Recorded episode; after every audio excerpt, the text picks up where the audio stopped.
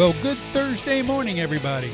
It is the 9th of December, and my title today is Spending Some Tent Time with God.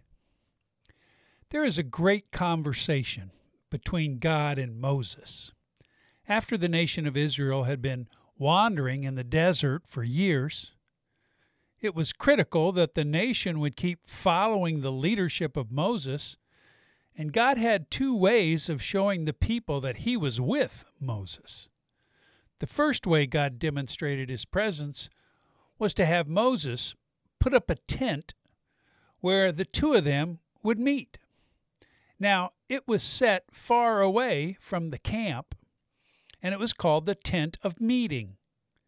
And when Moses would go into the tent, a pillar of cloud would stand at the door of the tent to signal to the people there was a meeting going on, and all the people would rise and actually stand by their own tent doors and they worshiped.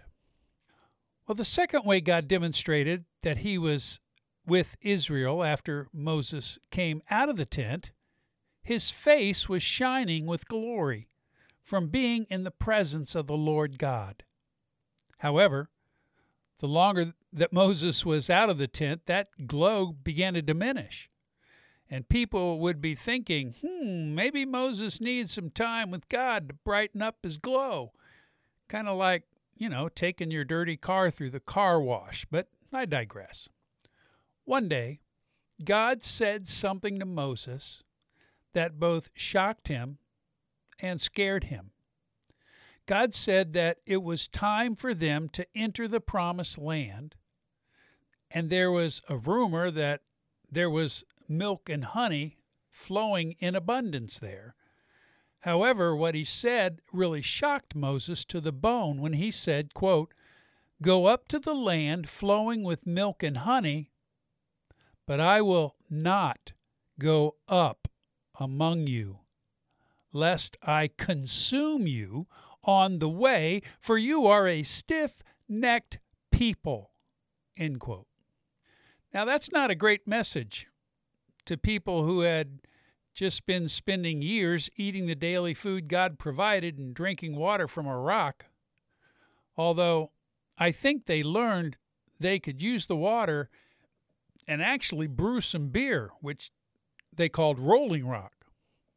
Then he said that if he were to stay with them and go up with them to the promised land, there was a good chance their foolishness would cause God to consume them.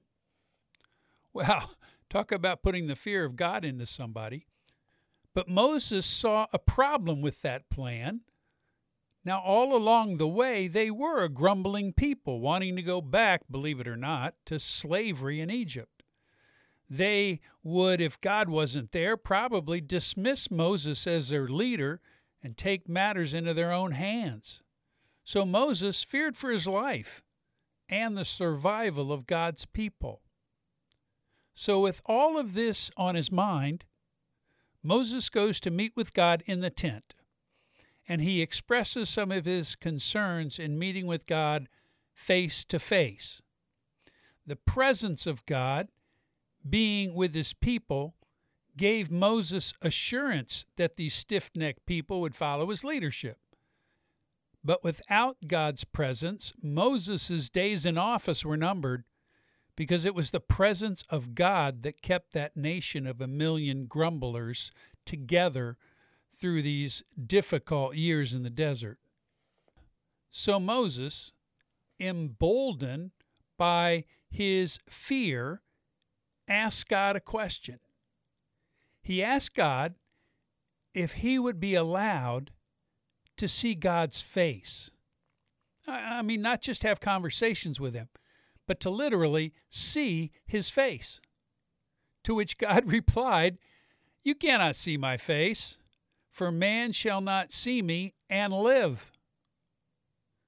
To see the face of God was possible, but it would be one and done because God is so powerful and so holy that to literally see his face would be such a incredible experience that it would kill them on the spot.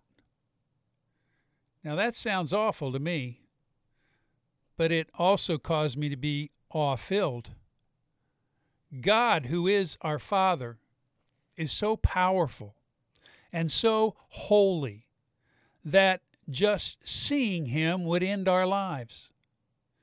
There is such an incredible difference between His holiness and our sinfulness that we would just be incinerated if we were to see Him face to face. So, what does that idea do in you? It certainly filled the Israelites with fear. They lived in great fear of the Lord and were thankful that God created among them a man who could be near him without disintegrating. Their father was Levi, and they were known as the Levites, and they would go on to be the only ones allowed close enough to God to serve him in the temple, offer sacrifices, and one day a year, one of them could go into the Holy of Holies. So, how do you envision God? What do you imagine God the Father is like? Moses was not allowed to see God's face, but God did allow him to see something. He told Moses to get down into the cleft of a rock and God covered him with his hand, and the glory and goodness of God passed by him. And then Moses could look again, and he would be able to see God's back. Now, I find this very interesting. Why could he see God's back and not see his face? What is that idea about how awesome and holy God is speak to you? Moses was allowed to see his back, but not his face. And I think there's a message for us in that setting. It is pr- improper for us to stand face to face with God the Father.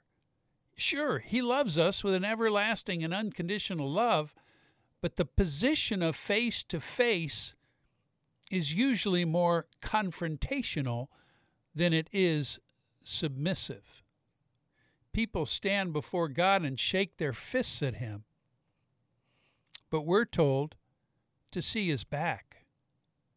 To stand face to face seems to me to be a position of resistance where we're trying to convince God that, hey, God, we have a better plan.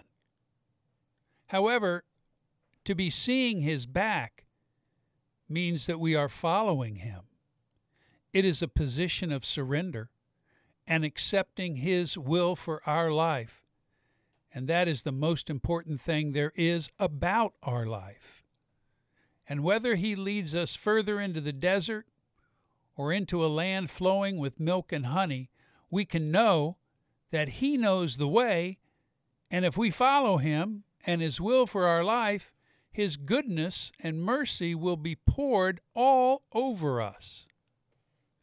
Listen, my friends, at this point in my life, I no longer think what God my Father might look like. In fact, Jesus said that the Father is spirit.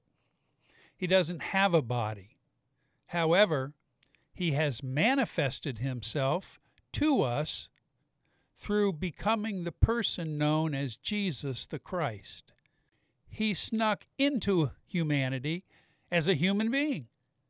He literally became one of us he was literally born by a human woman named Mary. And he knows exactly what it feels like to be a human. At this point in my life, I no longer think what God my Father might look like. In fact, Jesus said that the Father is spirit and he doesn't have a body. However, he has manifested himself to us through becoming the person we know as Jesus the Christ. He snuck into humanity as a human being, as a baby. He became one of us. He knows exactly what it feels like to be human because he became a human being himself and lived among us for 33 some years. Therefore, we read in Hebrews 4, quote, For we do not have a high priest who cannot sympathize with our weaknesses. Do you realize that? Jesus can sympathize with our weaknesses. But one who has been tempted in all things just as we are, yet without sin. And then right after that, the next verse we read, Therefore, let us approach the throne of grace with confidence, so that we may receive mercy and find grace for help at our time of need. Which is another reason why we should continue to be in awe of Him. We can be awe filled because He not only knows what it's like to be a human, but He calls us to come to Him to receive the mercy and to find the grace whenever we need it. So, how much tent time have you had recently? He waits for us to spend time with Him so that we can live a life in awe of Him every day. Have you spent time with Him? If not, go do so right now. This is John Doyle with 180 Podcasts. God bless you, my friends. I do hope you have a great day in the Lord, and we will talk again tomorrow. Take care and goodbye.